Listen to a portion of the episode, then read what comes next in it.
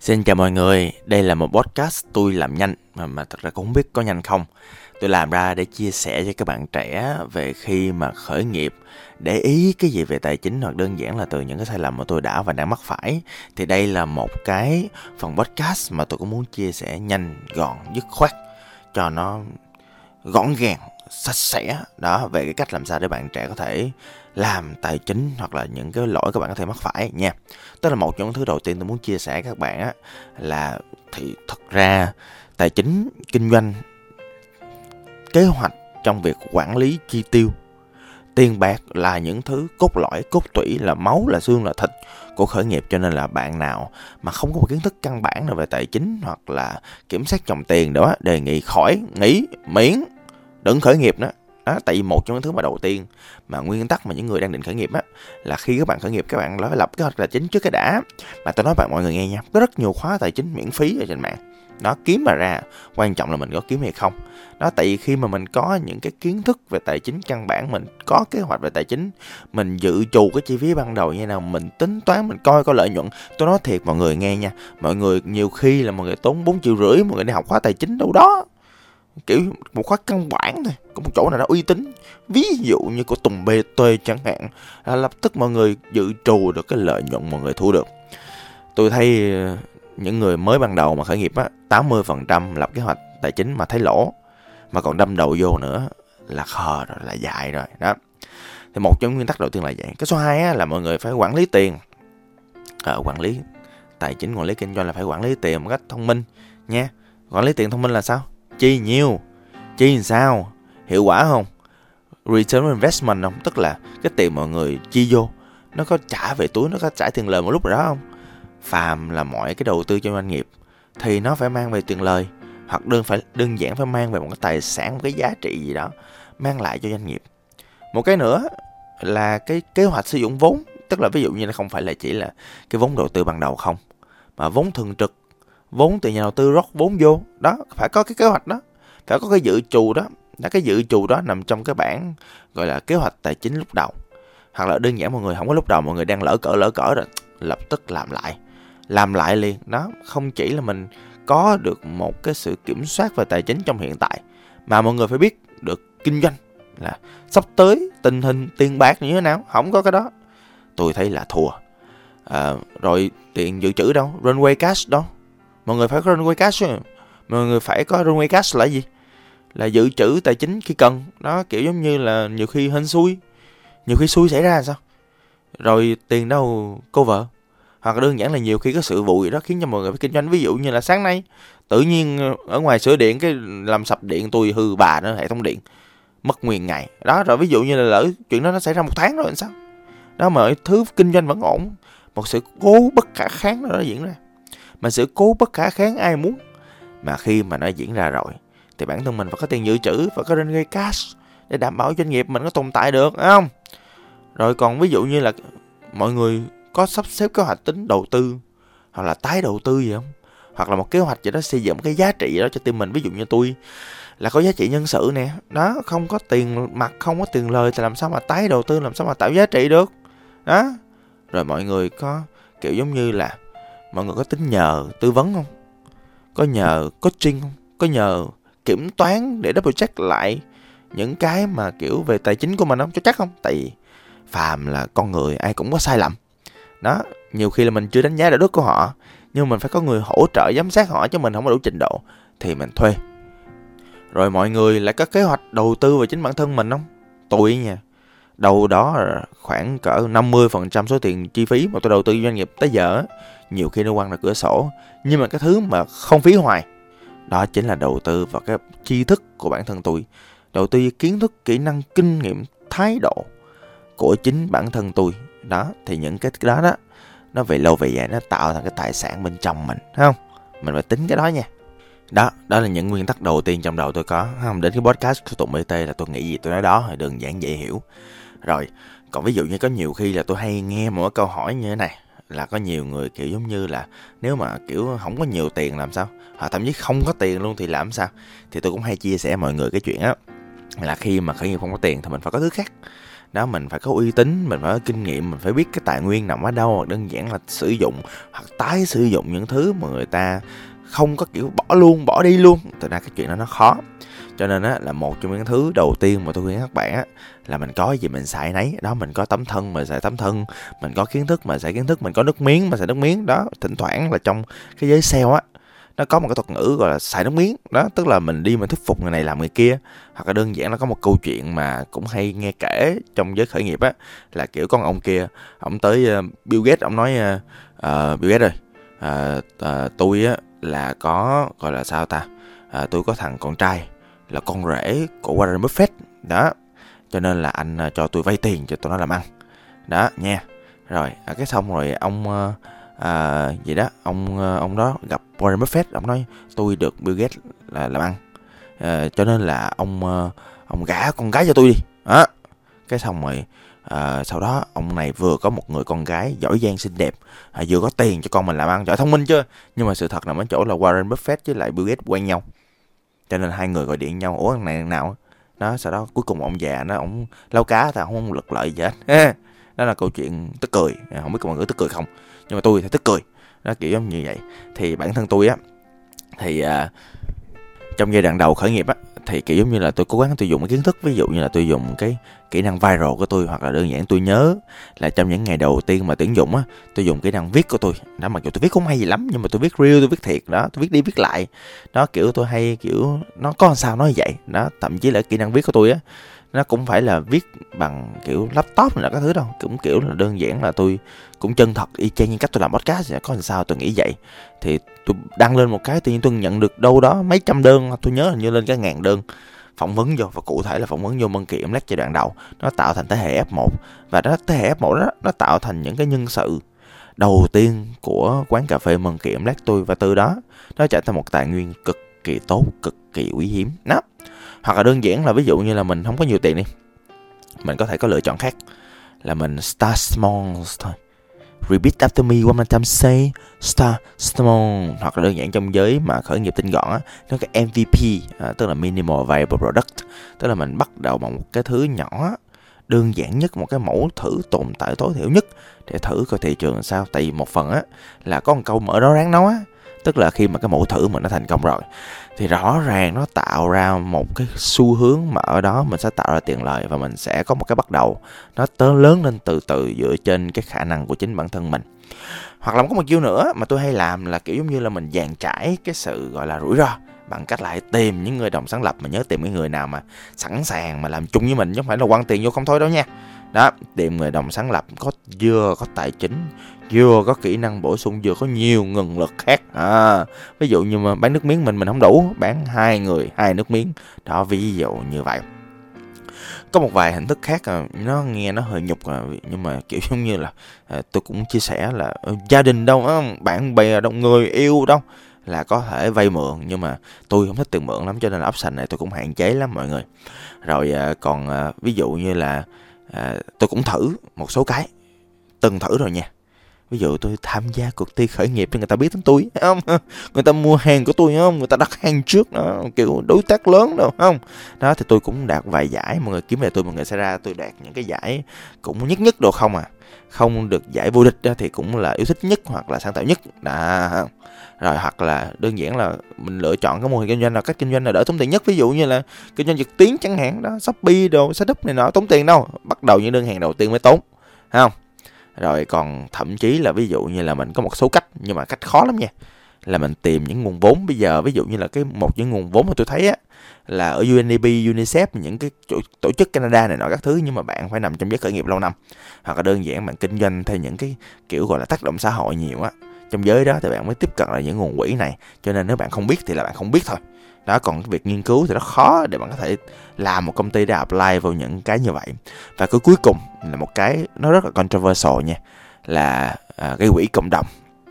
Đó gây quỹ cộng đồng là chỉ giống như là bạn hứa bạn giao ra một cái sản phẩm nào đó nhưng mà nói tới đây là chắc nhiều người tìm kiếm về gây quỹ cộng đồng ở Việt Nam. Đã và nghe một số cái tên rất nổi tiếng mà tôi không dám nêu lên ở đây là nó cũng gây ra cái chuyện là khi mà bạn tại dân Việt Nam á người ta không có phân biệt được cái chuyện á là đầu tư rủi ro à, và đặt hàng mua trước. Đó kiểu vậy. Cho nên là kiểu giống như là là nếu mà ở nước ngoài á mà kiểu giống như là người ta kêu bạn đầu tư ra bạn à, bạn cho bạn kiểu à, tôi bán cho bạn cái xe đạp điện xịn lắm. Bạn chỉ cần góp một đôi thôi. Đó gọi là rủi ro. Xong tôi sẽ cảm ơn lại bạn. Đó tức là người ta hiểu là người ta thì mất mất một đô bất cứ lúc nào. Còn người việt thì ủa một đô của tao đâu? Phải trả cho tao cha à? nó kiểu như vậy. Mỗi một quốc gia hoặc là dạng mỗi một cách làm nó có sự khác nhau đặc thù. Đó, kiểu giống như thế nhưng mà túm cái quần lại á theo tôi á cái ngành kinh doanh dịch vụ mà kiểu bán thân á tức là ví dụ bán kỹ năng ví dụ mình thiết kế nè hoặc là mình kiến trúc sư tức là kiến trúc sư cũng tốn nhiều thứ lắm nha thiết kế cũng tốn laptop vậy. À, nhưng mà kiểu giống như là mình làm chất xám hoặc đi dạy chẳng hạn là những cái kiểu dịch vụ á là đỡ tốn tiền nhất. Nhưng mà vấn đề là con người nó cũng quy ra tiền thì cũng tốn vậy. Là mình phải có kỹ năng kỹ năng ở đâu ra thì cũng phải đi học. Đi học ở đâu ra là cũng phải tốn tiền. Là học online thì cũng phải tốn tiền, phải có công cụ này là có thứ nói chung cái gì cũng tốn tiền. Nhưng mà dựa trên những thứ mình đã và đang có ABC thôi, tức là mình phải đi từ A sang B sang C. Mình phải coi AB của mình là gì, là nguồn lực của mình là gì, đó mà không nhảy vòng một bước thành ABD được, ha. Đúng không mọi người? Do đó phải dựa trên những gì mình có trong hiện tại và mình nghĩ ra một cái option, mình nghĩ ra một cái sự lựa chọn tốt nhất và thông minh nhất để mình đi tiếp từ đây để mình có thể bắt đầu kinh doanh và khởi nghiệp của mình tốn ít tiền nhất có thể. Vậy thì tại sao phải tinh gọn nhất có thể? Tại sao phải tốn tiền ít có thể? Là tại vì nhiều khi có nhiều trường hợp tội lắm mọi người. Là khi mà kinh doanh không được á, mình mất cả trì lẫn chạy trì lẫn chạy trong đây nó có bao gồm luôn cái hàm ý về tiền bạc mà tôi nói mọi người nghe. Có một bài toán rất là đơn giản, là mọi người làm tháng được nhiêu mọi người nhân lên coi. Chi hết chi phí ăn uống này nọ các thứ, rồi vui chơi, giải trí, mọi người còn bao nhiêu. Đó có nhiều người tôi nói thiệt trừ hết tất cả chi phí, còn có 2 triệu một tháng. Rồi ví dụ nhân lên 12 tháng coi, là 24 triệu. Khởi nghiệp, mở quán cà phê hết bà nó 2 tỷ. Rồi bao nhiêu lần có 24 triệu là được 2 tỷ, là 10 năm hả? Tức là mọi người thất bại một quán cà phê, mọi người tốn 10 năm thanh xuân cuộc đời, mọi người trả nợ hả? Đó cho nên á là cái việc khởi nghiệp nó không có dễ. Nhiều khi tôi nói thiệt đầu tư linh tinh lan tan đầu tư ngân hàng còn lợi hơn. Đó đầu đó lý do vì sao người ta nói là 90% hoặc là 77% chủ doanh nghiệp nghèo hơn những người bình thường là tại vì đơn giản người bình thường á họ chỉ hơi thiếu tiền thôi chủ doanh nghiệp lỗ. Đó lúc nào cũng mang một cục nợ bên mình mà chuyện nó chẳng vui vẻ gì trần trọi á. Tại vì nợ có nợ xấu nợ tốt lát nữa mình nói nợ xấu nợ tốt sau. Nhưng mà đầu tiên tôi phải nói á, là những cái khoản tiền mà trong lúc mà chúng ta bắt đầu khởi nghiệp là một là bao gồm tiền của chính bản thân mình hai là tiền hỗ trợ từ những người gọi là family gia đình kiểu có mất người ta cũng không đợi đó ba mẹ rồi vợ con bạn bè nói chung là những thứ mà nãy tôi mới vừa liệt kê. Cái số 2 nằm ở chỗ á là ngân hàng. Ồ mà ngân hàng bây giờ thật ra cũng nhiều loại tính chấp và thế chấp. Ví dụ như có tôi có một lần tôi vay vốn ở BSC trung tâm hỗ trợ thanh niên khởi nghiệp à, của Sài Gòn đó thì ờ, tôi vay được ờ, nói chung định mức của tôi lúc đó là 300 đến 800 giờ mọi người quay lại mọi người hỏi thì gọi tính chấp 0.8% ờ, tháng thôi. Đó cũng rẻ nhưng mà phải bạn phải là ai? Thì người ta người ta mới cho bạn vay như vậy. Đó thì tôi có uy tín cho người ta cho tôi vay. Tính chấp mà hoặc là thế chấp mà mà thế chấp thì ừ, thì ai cũng biết là ngân hàng là kiểu ngân hàng là sẽ xuất hiện khi mình cần. À, lộn ngân hàng sẽ xuất hiện khi mình không cần. Và sẽ uh, kiểu giống như là uh, đòi lại phải không? Thu siết lại khi mà mình trong những cơn khó khăn ai mà chả biết chuyện đó. Trời thật ra là mọi người có biết là hồi xưa tôi nghe một câu chuyện là ngành ngân hàng là phát triển lên từ cầm đồ và cho vay nặng lãi không? Ha nghe đồn vậy thôi biết gì đâu. Và tuyệt đối nha mọi người không được đi vay nặng lãi mấy quỷ cho vay nặng lãi nha.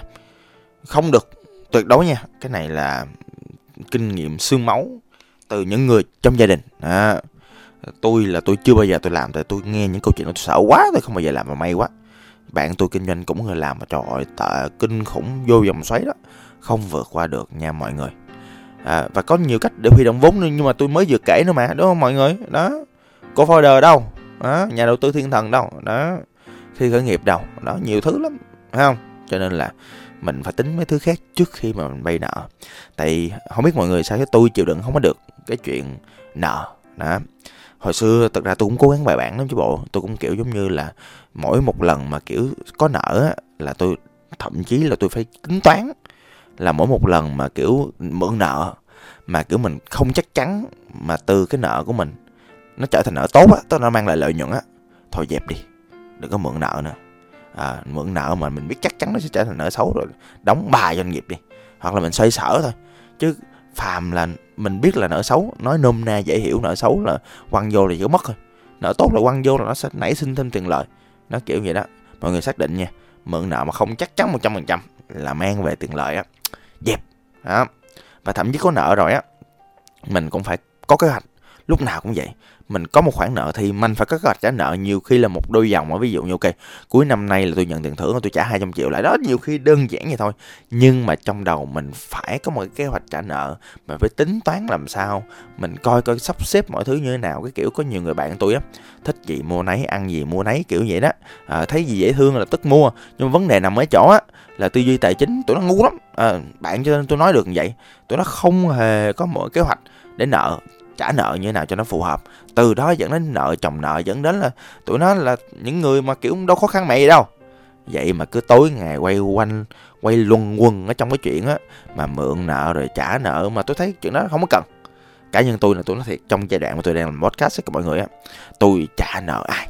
Đó nhẹ gánh đó thoải mái, vui vẻ, tôi SME tôi không có startup nhưng mà có nhiều anh chị em bạn bè tôi rất khoái chơi với nợ và rất giỏi chơi với nợ. Và họ thích một cái chuyện là họ khởi nghiệp không tốn một đồng xu cắt bạc nào của bản thân mình. Ô tuyệt vời chưa? Um, tôi cũng thích vậy. Ủa thì thật ra là mượn nợ cũng trả nợ cho người ta vậy. Trả nợ phần trăm của người ta vậy. Tôi không thích. Tôi thích làm bằng tiền tôi tôi lấy mở nó ráng nó. Đó là nguyên tắc của tôi. Đó tôi làm xong ra lời xong rồi lấy tiền lời đầu tư tiếp. Đó cuộc đời đơn giản không mất gốc nhưng vẫn lời. Đấy cho nên tôi phải chốt một cái ý về cái nợ này nè. Là mọi người phải đánh giá được cái rủi ro trong cái sự sử dụng nợ. Mọi người phải hiểu được cái hậu quả của nó. Mọi người phải biết được kết quả của nó. Và mọi người khi mà chơi game này á mọi người xác định là mọi người sẽ trở thành một tay chịu nợ mang nợ chuyên nghiệp. À, tại đơn giản đây là quản lý đầu tư mà. Đây là kinh doanh mà. Mọi người chơi cái gì mọi người phải chuyên nghiệp mà biết cái game của nó thì mọi người mới làm được. Có kế hoạch hiểu được rủi ro, có cái plan trả nợ và làm sao để tính toán được cái bài toán tài chính thực sự là mượn nợ có phải là pháp tốt nhất cho mình hay không và bản thân mình là người chủ mình có thoải mái hay không nha mọi người nha. Còn vài phút cuối cùng à, tôi sẽ chia sẻ cho mọi người những nguyên tắc mà về lâu về dài tôi đã và đang ứng dụng trong cái quá trình mà đầu tư kinh doanh hoặc tài chính của tôi à, một trong nguyên tắc đầu tiên là nó vô cùng đơn giản nó vô cùng dễ hiểu là nguyên tắc 80 20 đó là 20% sản phẩm mang lại 80% doanh thu và lợi nhuận. Từ đó dẫn đến cái chuyện á, là mình sẽ biết cách làm sao để phân phối những sản phẩm như nào cho phù hợp. Mình biết cách làm sao để cắt hết bà nó 80% những cái sản phẩm không có phù hợp đi. Đó, đơn giản là những cái mà ít lợi nhất cắt đi là nhiều khi khoản lợi đó mình cứ đầu tư cái thời gian cái tiền bạc mình đưa đó.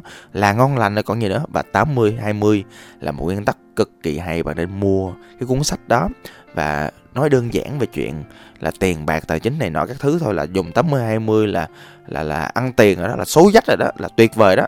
Tại vì 80% những thứ mình làm nhiều khi nó mang lại chỉ có 20% hiệu quả. Cắt hết ba đi đó theo tôi là vậy. Dĩ nhiên trường hợp nào cũng phải linh động case by case. Nhưng mà vấn đề nằm ở chỗ là nguyên tắc 80 20 là một những nguyên tắc chủ đạo của tôi trong việc sử dụng tài chính. Một nguyên tắc nữa là nguyên tắc tiết kiệm. À tôi có ứng dụng tôi có ứng dụng một nguyên tắc quan trọng về tài chính cá nhân của bản thân mình cho kinh doanh. Là bản thân tôi á, tôi có một nguyên tắc là mỗi lần tôi thu về tiền là tôi tiết kiệm lập tức 10%. À, ờ, xin được chia sẻ dạo gần đây là tôi thu về tiền là tôi tiết kiệm được 50 tới 70% số tiền của tôi. Là tại vì nhu cầu của tôi ờ, không có cao á mọi người. Ủa, con người thì cũng ăn ngủ ủ ỉa là xong mất tiêu vậy. Thì cũng đâu có nhu cầu cao mà tôi còn lại thích ăn những món rất là Vietnamese nữa. Không thích ăn sang, không thích ăn nhà hàng. Tôi không thấy được ngon lành, tôi không thấy thoải mái. Bản thân tôi bình dân trước giờ, cho nên là nhu cầu tôi cũng ít. Đó, cuối cùng con người ăn uống này nọ các thứ nằm xuống cũng như nhau. Đó, cũng không có khác gì nhau hết. Lâu lâu tôi xài tiêu sản mua cái xe phân khối lớn, đó, xong rồi đơn giản tiết kiệm cho nên là bản thân công ty của tôi á, luôn có sự tiết kiệm nếu không có một cái khoản đầu tư vào công ty cứ trả cổ tức về cho các, kiểu, những người mà góp vốn. Đó, công ty chưa IPO chưa có cổ đông, không sao cả. Đó, mình cứ linh hoạt, mình cứ sử dụng dòng tiền sao nó hợp lý. Là tại vì ví dụ cá nhân tôi đi, nói cũng hơi khoe chứ bản thân tôi cũng có nhiều cái dòng đầu tư cá nhân riêng. Đó, mà nó, kiểu, nó không có involve vô công ty được. Có một số cái rủi ro mình nên chịu một mình không để công ty mình chịu. Mình đã học rất nhiều bài học từ những cái người mà đi trước. Họ đang kinh doanh ngon lành tự nhiên đầu tư bất động sản cái, cái nguyên công ty đài nó kiểu vậy không biết công ty đây thì không hay là nhiều khi họ kế hoạch họ là thuyết âm mưu của họ không biết. Nói chung là à, mỗi một người lại có một cái nguyên tắc về tài chính riêng. Công ty thì phải đầu tư vào những lĩnh vực mà công ty đó có chuyên môn và nó có một cái traction tức là một cái dữ kiện trong quá khứ là mình đã đầu tư và mình thành công rồi thì mới tiếp tục đầu tư nha mọi người ta nha mọi người nha. Chứ không phải mình kiểu mình cảm thấy ô đầu tư đất ngon quá mình đầu tư. Không được theo tôi là không nên. Một nguyên tắc nữa là nguyên tắc real time nguyên tắc real time minh bạch.